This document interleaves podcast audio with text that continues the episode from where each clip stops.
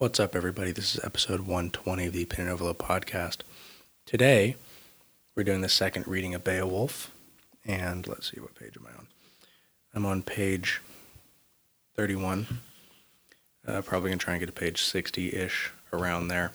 And I've been reading the commentary, the notes. It's an interesting, uh, it's definitely an interesting thing to read some of these commentaries because without having read the book, it kind of doesn't give you everything you need to know because I don't know all the stuff in the book yet. But you do see um, a lot of references to things like C.S. Lewis making edits to this.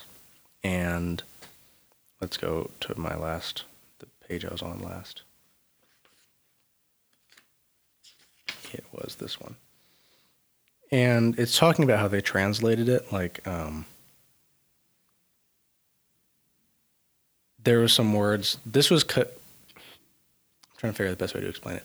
This was collated from three, maybe four versions, and each one is just the best one for that specific translation of those words.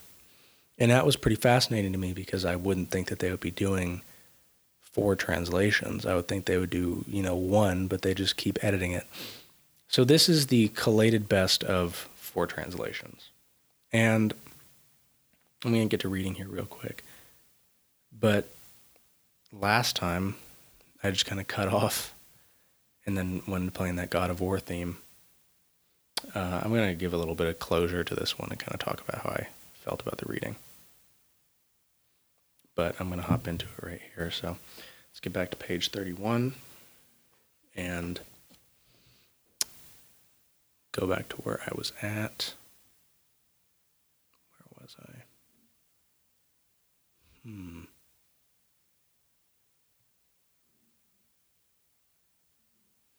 Hmm. Oh, thus Beowulf. So, thus Beowulf, son of Ecgtheow, spake. This did I purpose when I went upon the sea, and sat me in my boat, sat me in my sea boat amid my company of knights. That I wholly would accomplish the desire of your people, or would fall among the slain fast in the clutches of the foe. A deed of knightly valor I shall achieve, or else in this mead hall await my latest day.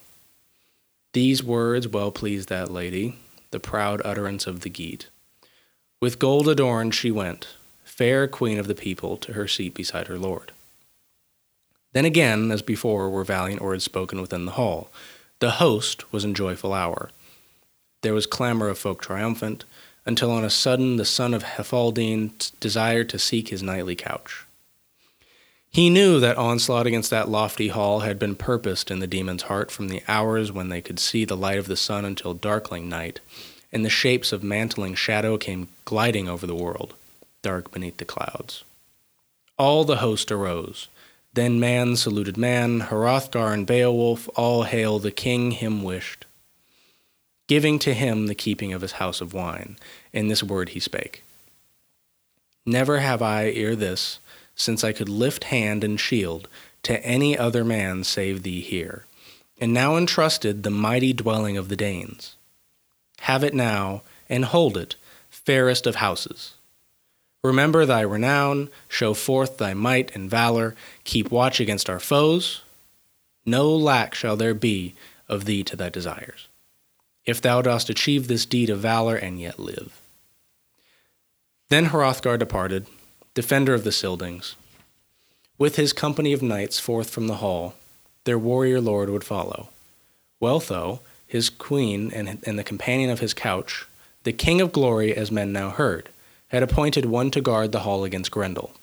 Now a special office he held in the service of the Danes, having taken on himself a watch against monstrous things.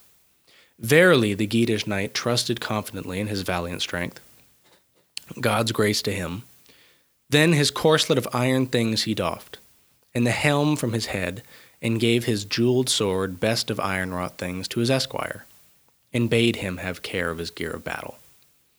Then the brave man spake Beowulf of the Geats, a speech of proud words, ere he climbed upon his bed, no whit do I account myself in my warlike stature a man more despicable in deeds of battle than Grendel doth himself.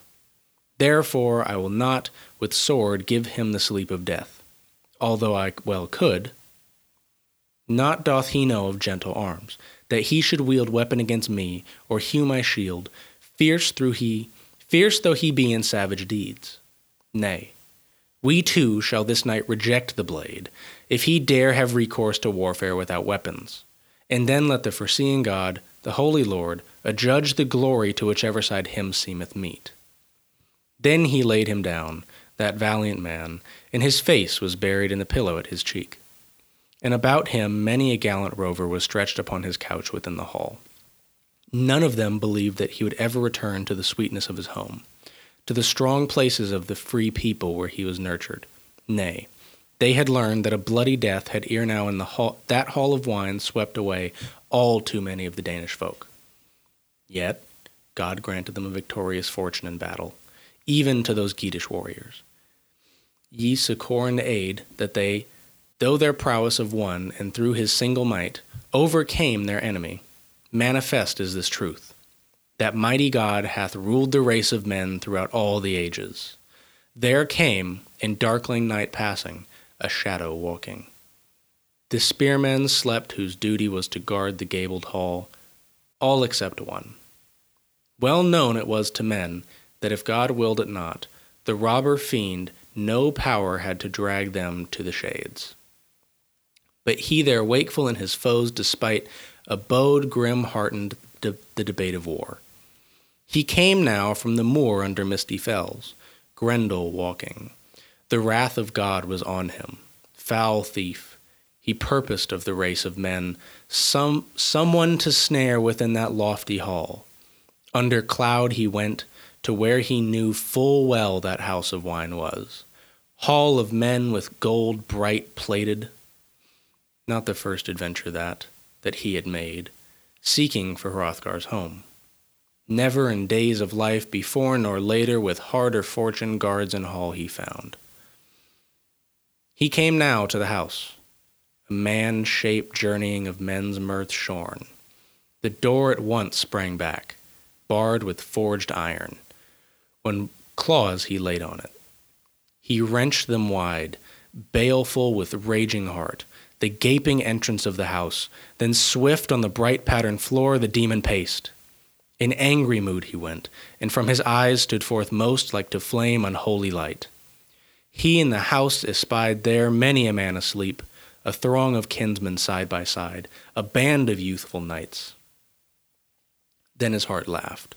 He thought that he would sever ere daylight come, dread slayer, for each one of these life from their flesh. Since now such hope had chanced of feasting full, it was no longer doomed that he yet might more race, might of the race of men devour beyond that night. There, stern and strong, the kinsman of Higelac watched how that foul thief with his fell clutches would now play his part. And that the slayer was not minded to delay, not he, but swiftly at the first turn seized a sleeping man, rending him unopposed, biting the bone joints, drinking blood from veins, great goblets gorging down. Quickly he took all of that lifeless thing to be his food, even feet and hands.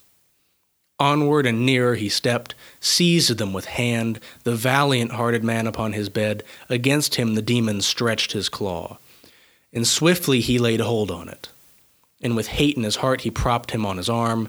Straightway that master of evil deeds perceived that never had he met within this world and earth's four corners on any other man a mightier grip of hand. In heart and soul he grew afraid, yet none the sooner could escape. His, his desire would haste away. He would to hiding flee, seeking the devil's throng. Not now were his deathlings there, such as he ever and before in the days of his life had he found. Then the good knight kinsman of Higelac, remembered his words at evening. Upright he stood and grappled fast against him. Fingers cracked, out would the ogre go. Forth strode the knight, the accursed thing would fain, could he have done so. Go free afar, and thence thee flee away to hollows in the fens. He felt the power of his fingers in his fierce foe's grasp. It was a woeful journey that the fell robber had to Heorot made. The royal hall rang on all the Danes, dwellers in the town, about on each bold heart there fell a ghastly fear. Wroth there they both, fierce rivals in the keeping of the house. The hall was full of noise. Great wonder was it then that the house of wine endured their battling, so that it fell not to the ground, fair dwelling upon earth, but stout was it smithed, within and without, with bonds of iron cunningly contrived. There, where they fought in wrath, was many a bench adorned with gold for the drinking of mead cast from its place upon the floor, so the tale tells. Never aforetime had the Scylding's counselors foreseen that any among men could in any wise shatter it with its good goodliness adorned with ivory, nor dismember it with craft, unless the embrace of fire should engulf it in swathing smoke. Clamor new arose ever and anon. Dread fear came upon the northern Danes, upon each of those that from the wall heard the cries, the adversary of God singing his ghastly song. No chant of victory, the prisoner of hell bewailing his grievous hurt. Fast was he held by that most strong in body's might in that day of men's life here. In no wise would that captain of men permit that deadly guest to go forth alive, nor did he account the days of his life of use to any man. There many a knight of Beowulf drew swift his ancient blade, wishing to defend the life of his lord and master and renowned prince, if so he might. They knew it not, young warriors, brave hearted, as they fought that fight, and on each side sought to hew the foe and pierce his vitals. That doer of evil none upon earth of swords of war would touch not the most excellent of things of iron. Not so, for he had laid a spell upon all victorious arms and upon every blade. On that day of this life on, un- on earth unhappy was fated to be the sending forth of his soul. And far was that alien spirit to fare into the realm of fiends. Now did he perceive who aforetime had wrought the race of men many a grief of heart and wrong. He had a feud with God, that his body's might would not avail him, but the valiant kinsman of Higelac had him by the arm. Hateful to each was the other's life. A grievous hurt of body that fierce slayer and dire now endured. A mighty wound was seen upon his shoulder. The sinews sprang apart, the joints of his bones burst. To Beowulf was vouchsafed triumph in battle. Thence now must Grendel flee, stricken to death, to hide beneath the slopes of the fens, seeking his joyless haunts. Thereby the more surely did he know that the end of his life was come to pass, and the hours of his days were numbered. The deadly contest was over, and achieved was the desire of all the Danes. In that hour had one come from afar, wise and stout of heart, purged the hall of Hrothgar, and redeemed it from the malice of Grendel. He rejoiced in his deeds that night and in the glory of his prowess. The chief of those Geatish men had accomplished all his proud vaunt before the East Danes, and had healed, moreover, all the woe and the tormenting sorrow that they had erewhile suffered and must of necessity endure. No little bitterness of this clear a token it was when the warrior bold had set the hand, the arm, and shoulder beneath the wide spread roof. There was all Grendel's clutching limb entire. Then have I heard that in the morning many a warlike knight was gathered about his patron's hall. The chieftains of the people had come from afar and near over the distant ways that marvel to behold, and the footprints of that hated one. No grief for his departure from life felt any of those men who looked upon the trail of his inglorious flight, marking how sick at heart he had dragged his footsteps, bleeding out his life from thence away, defeated and death doomed to the water demon's mere. There the waters boiled with blood, and the dread turmoil of the waves was all blended with hot gore, and seethed with battle's crimson. Therein, doomed to die, he plunged, and bereft of joys in his retreat amid the fens, yielded up his life and heathen soul. There hell received him. Thence the ancient men of the court, and many a young man too, fared back from their joyous journey, riding from the mere upon their steeds in pride.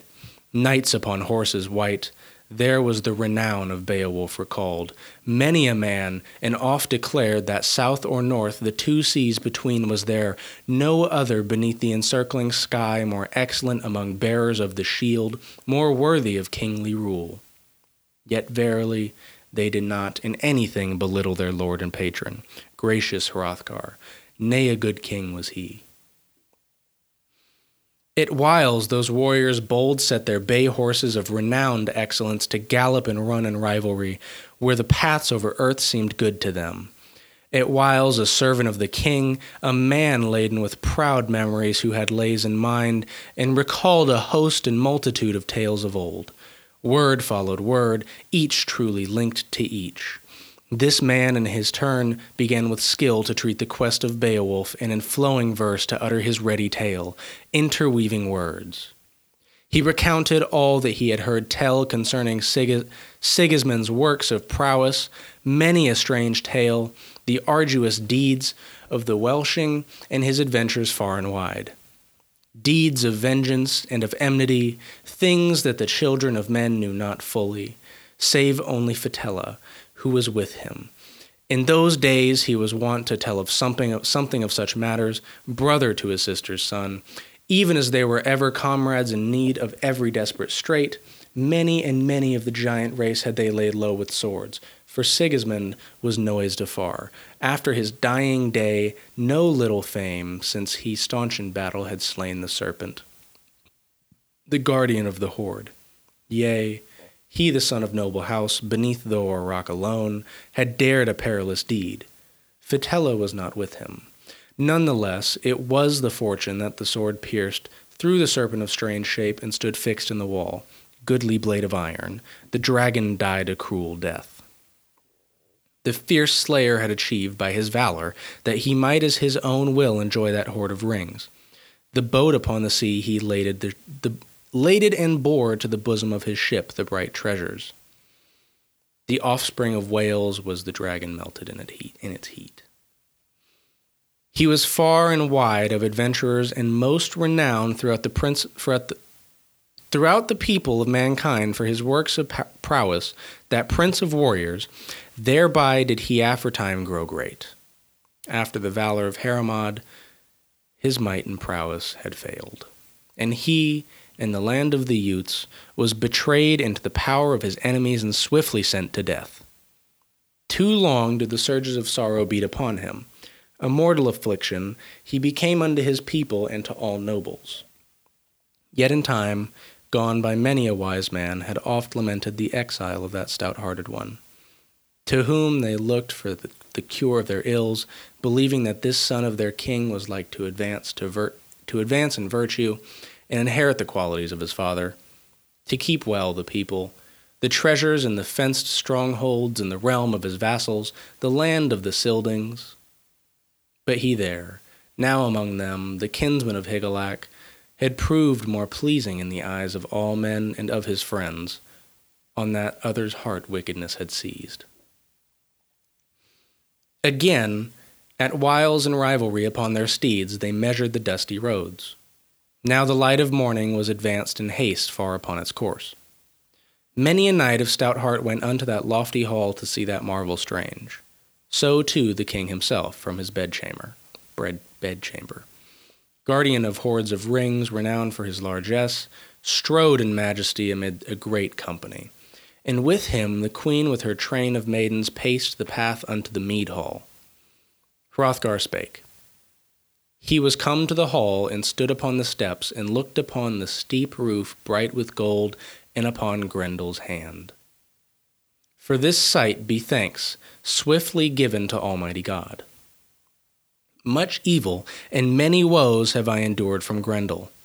Ever may God perform marvel upon marvel, Lord of glory. It was but little while ago that I hoped never in all my life to find healing of any of my woes when this best of houses stood stained with blood and dripping with fresh gore, that was a grief far reaching to every one of my counselors, who hoped not that they would ever in the world should defend this stronghold of the people of the land from the malice of demons and of devils. Now hath one young man through the might of the Lord wrought a deed that we none of us with our wisdom were able to compass. Lo, this may she say, if yet she lives. Whoever among men did bring forth this son among the peoples of earth, that the eternal God was gracious to her in her childbearing. Now, Beowulf, best of men, I will cherish thee in my heart even as a son. Hereafter keep thou well this new kinship. Lack shalt thou have of none of thy desires in the world. Of such as lie in my power. Full oft for less have I granted a reward and honorable gifts from my treasure to a humbler man and to one less eager in battle. Thou hast achieved for thyself with thine own deeds that thy glory shall live for ever to all ages. The Almighty reward thee with good, even as he hitherto hath done. Beowulf spake, the son of Ecgtheow, we with all good will achieved that deed of prowess in battle and the perilous strength of the unknown thing we dared. Yet rather had I wished that thou might see him here, Grendel himself, thy foe in his array, sick unto death. I purposed in hard bonds swiftly to bind him upon his deathbed, that by the grasp of my hands he should be forced to lie struggling for life. Had not his body escaped me. I might not, since it was not the will of God, restrain his flight. I did not cleave fast enough for that unto my mortal foe. Too overwhelming was the might of that fiend in body's movement. None the less he hath left behind upon his trail his hand and arm and shoulder. Yet in no wise thus hath that unhappy one purchased himself relief. None the longer thereby will he live, that doer of evil wrong, burdened by his sins, nay, pain, hath him closely gripped in a grasp he cannot flee. In bonds of anguish there must he, stained with sin, await the great day of doom, in the sentence that the bright judge will pronounce on him. Then was the son of Ecglaf, a man more sparing of his words, and vaunting speech concerning his deeds in war. Now that the royal company through the valor of Beowulf, looked up to the lofty roof at the hand and fingers of their foe. At the tip was each one of the stout nails, most like unto steel. Grievous and cruel were the spurs upon the hand of that savage thing. All agreed that there was not so hard, no iron proven of old, that would touch him in such wise as to hurt that demon's blood-stained, murdering hand. Then it was ordered that Heorot should swiftly be adorned within by the hands of men. Many were there, men men and women who arrayed that hall of revelry and welcome. Glittering with gold tapestries shown along the walls, many a marvelous thing to see for every one of those that on such things love to look. Sorely shattered was all that shining house within. From their iron bars and hinges of the doors were wrenched away, the roof alone was preserved free from all injury, when that fierce slayer stained with deeds of wrong had turned to flee despairing of his life. No easy thing is it to escape.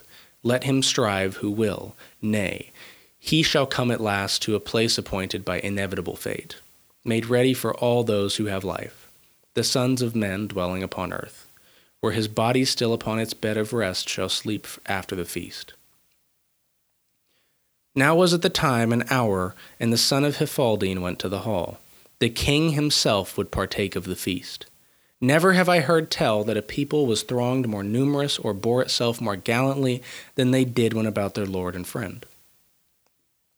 They went, in, they went then in splendor to their seats, rejoicing in plenty. Meetly they partook of many a cup of mead. High of heart were the kinsmen in that lofty, in that lofty hall.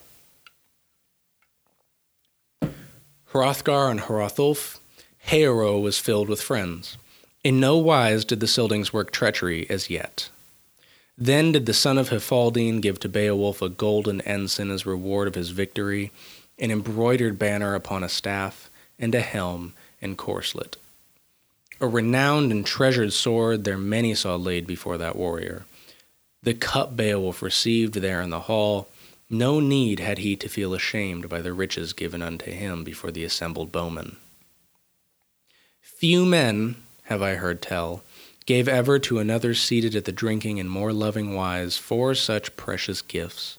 Round the guards, round the helmet's crown, the wale wound about with wire, kept guard without over the head.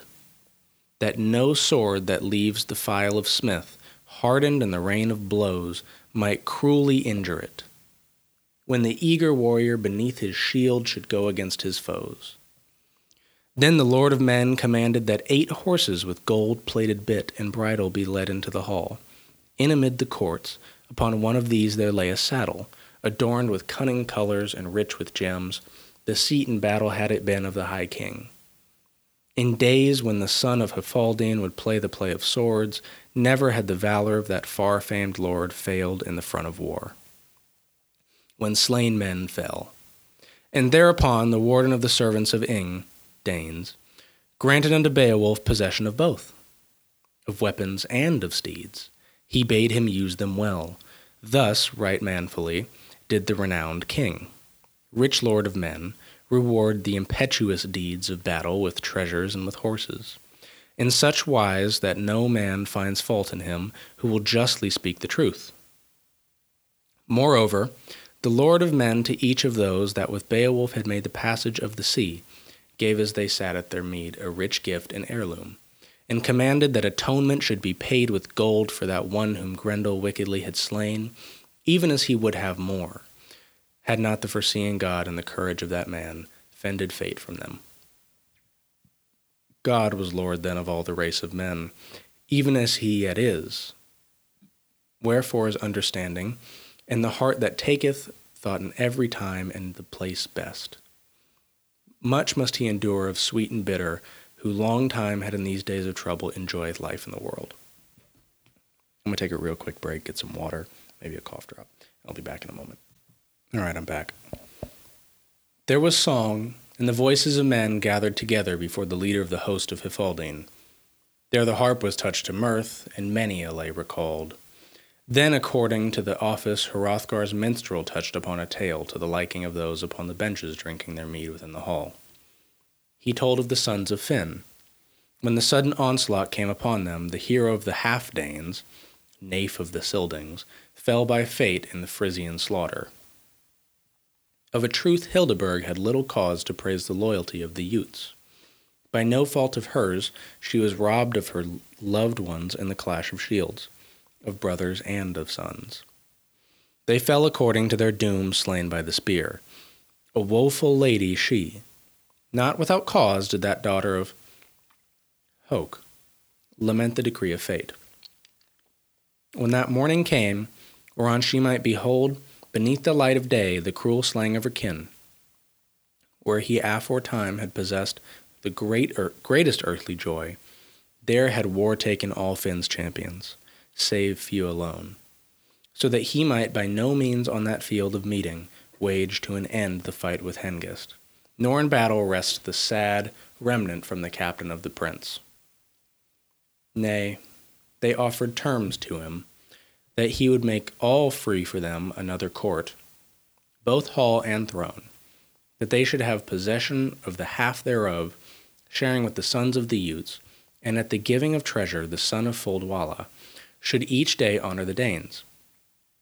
Should with the rings and hoarded jewels of plate, plated gold, rejoice the company of Hengist, no whit less than he he was wont in the drinking hall to enhearten the men of Frisian race.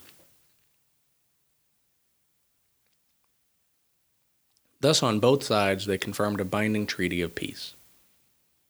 To Hengist Finn, in full and without reserve, the cough drop was not doing me well right there. I had to take it out. They on both sides confirmed a binding treaty of peace. To Hengist Finn, in full and without reserve, declared with solemn oath that he would, with the advice of his counselors, honorably entreat the sad remnant of the fight, and that there should no man ever recall it to mind, not though they serve the slayer of him, who before had given them rings, being now without a lord, for such was their necessity. If, moreover, any of the men of Frisia should watch with grievous words recall to memory that deadly feud, then should it be expiated by the edge of the sword.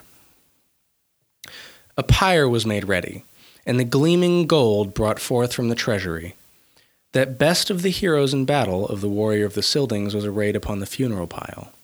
Upon that pyre was plain to see blood drenched corslet, swine crest all made of gold, boar hair hard as iron, many a lord by wounds destroyed. One and all they had fallen in that slaughter. Then Hildeburh bade that her own sons be committed to the flames upon the pyre of Hnæf, there to burn their bones, setting him upon the funeral pile at his uncle's side. The lady mourned, bewailing them in song. The warrior was mounted upon high. Up to the clouds swirled that mightiest of destroying fires, roaring before the burial mound, consumed were their heads, their gaping wounds burst open. The cruel hurts of the body and the blood sprang forth. Flame devoured them all, hungriest of spirits. And that in that place war had taken of either people, their glory had passed away. Then the warriors, bereft of their friends, departed to look upon their dwellings to see the Frisian land, their homes and mighty town. Still Hengest abode with Finn that blood-stained winter, keeping fully to his word. He thought of his own land, even though he could not speed upon the sea, his ship with curving beak. The deep was tossed in storm and battled with the wind. Winter locked the waves in icy bond, until another year came to the dwellings of men, even as it doth yet. Those weathers gloriously fair that unchangingly observe the seasons. Now past was winter, and fair the bosom of the earth. The exile and guest of Finn was eager to be gone from those courts. Therein more thought did he give to vengeance for his sorrow than to the passage of the sea, pondering if he might again achieve a clash of wrath, wherein he would in his heart remember the children of the Jutes. Wherefore he did not refuse the homage, that binds all men, when Hunlaf's son laid, laid the light of battle, that best of swords upon his lap. The edges thereof the Jutes knew full well. And so too, in turn cruel destruction by the sword came upon Finn in his very hall, when Guthlaf and Oslaf, after their journey over the sea, had recounted their sorrow in that deadly onslaught, and complained their woeful lot the restless spirit, spirit within the breast might not be restrained. Then was that hall reddened with the life blood of their foes, and Finn, too, slain. The king amid his company, and the queen was taken. The bowmen of the Scyldings bore to their ships all the wealth of the house the, of the king of earth, all such as they could find jewels and cunning gems. Over the ways of the sea they bore that royal lady to the land of the Danes and brought her to her people. The lay was sung, the minstrel's tale at an end. Merry noise arose once more. Loud and clear the sound of revelry upon the seats, the cupbearers gave out wine from vessels wondrous wrought. Now came wealth, Wealhtheow forth. And wearing many a golden ring, she went to see where those proud men sat, both uncle and brother son. Still was there kinship, love between them and each to the other true. There too, Unferth, the king's sage, sat at the feet of the Scyldings, Scyldings' lord. Each man among them trusted in his mind's temper that he had a mighty heart, albeit he had not in the play of the swords dealt mercy to his kin. Then spake the lady of the Scyldings, Receive now this cup, dear lord of mine, giver of rich gifts, in happy hour be thou from whom men get love and gifts of gold, and to the Geats speak with kindly words as behooves a man. To the Geats be gracious, and forget not to give of those things that now thou hast gathered from near and far. I have heard men say that thou went in mind to take this warrior for thy son. Lo, Heorot is cleansed, this shining hall where rings are dealt. Dispose while yet thou mayest of many a reward, and to thy kin after thee leave thy people in thy realm, when thou must go forth to look upon thy fate. Hrothulf, I know well, my nephew fair, that he will in honor cherish those our youths. If thou, dear master of the Scyldings, sooner than he do leave this world, methinks that he will with good repay our sons if he recalleth all those deeds of grace that we did unto him, to his pleasure and his honor, while yet he was a child. Then turned she to the seat where sat her sons, Hrethric and Hrothmund, and the children of mighty men, young warriors all were gathered together. There beside those brethren twain that brave heart sat, Beowulf of the Geats.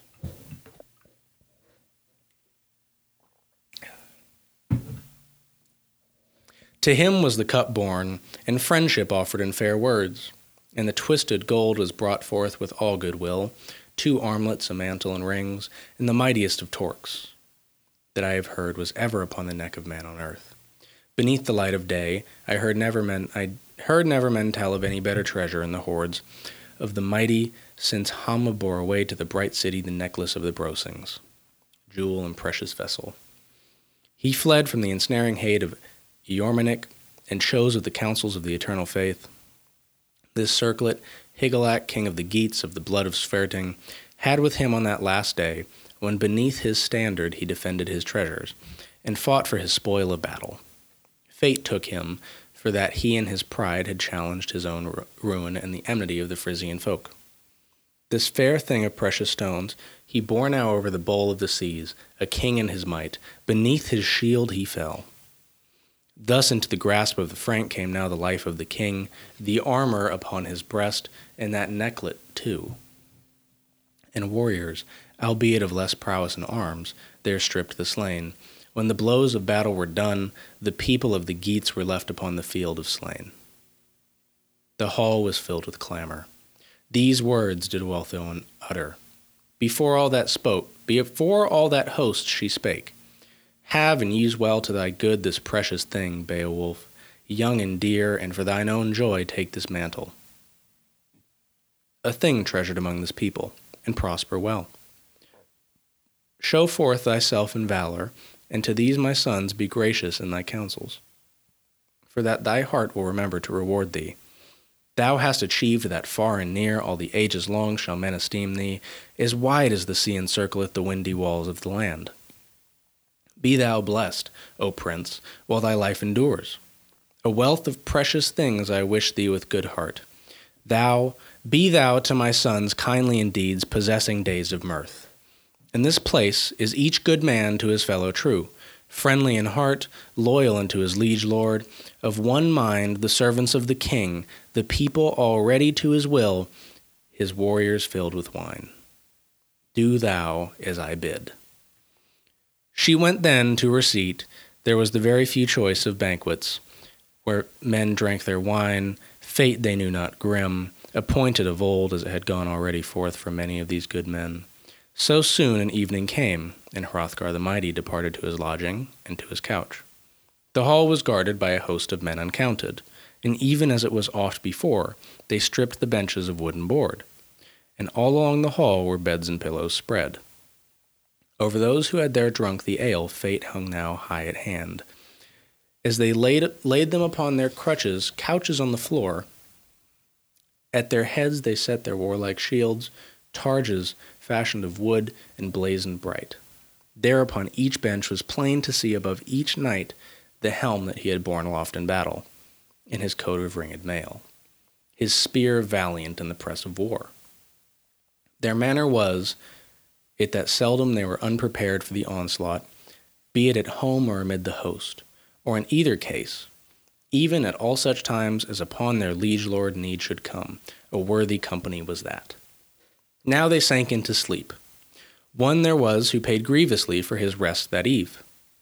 Even as full oft had befallen them in time when Grendel had dwelt in that golden hall and wrought evil there, even until his end came and death after his deeds of wrong. Plain made it plain was it made and published abroad among men that an avenger to succeed their foe lived yet long, while after that woeful strife, Grendel's mother, ogres, fierce destroyer in the form of woman, misery was in her heart. She who must abide in the dreadful waters and the cold streams, since Cain with the sword became the slayer of his only brother, his kinsman by his father's blood. Thereafter he departed an outlaw, branded with murder.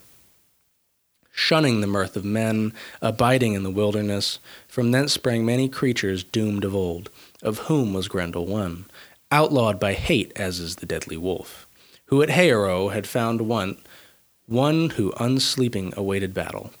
There had the fierce slayer seized upon him, but he remembered the might of his valor, that gift which God bounteously bestowed upon him, and he trusted in the one God for mercy, for succor, and for aid. I'm going to close this one off there. That's ending on the top line of page 50 because we're at 38 minutes. I want to get some time to talk here. So this one got uh, a little bit twistier with the words. I'm going to put this cough drop back in. Reading out loud for that long really makes your throat kind of sore. This one twisted my tongue up a bit. I was not ready for some of those words. However, I did find it kind of interesting. What sounded towards the end there, like necklets and all that, sounded a lot like Norse mythology to me. Kind of like the Draupnir thing that Odin gave to, was it Loki? Not sure. Oh, no. Uh, Sindri gave to Odin Draupnir, which was a band of gold that every two weeks would drip out nine more bands of gold. I think that's the story. But this was interesting because I, having read the Lay of Beowulf before this, found the um, battle that Beowulf had from a different perspective. I thought that Beowulf jumped in on Grendel sleeping and attacked him, but really it was Grendel who attacked Beowulf. That was pretty interesting. And on top of that, I think it was kind of it was kind of odd that uh you know, I'm just looking at the levels here for some reason. Oh, that's why. The levels were way down to 3. Well, I can fix that shit in post. It's not that big of a deal. But this story is overall pretty interesting. Um, I do think that it, it's influenced by Norse mythology a bit because, you know, the Danes are in that area. And I feel that um, when we conclude the story, this is going to be pretty interesting. However, because I'm reading it, I haven't read out loud in a long time. I'm not really comprehending the story as well as I would if I was just reading it to myself. So maybe someone's going to have to email me and, and tell me what I read. Um, I will see you guys at the on Friday, and we're going to talk about whatever. Maybe it's going to be more love spells. Who knows? Um, see you guys then. I'm going to put you out with a song. I don't know what song it's going to be, but it's definitely going to be one. Adios.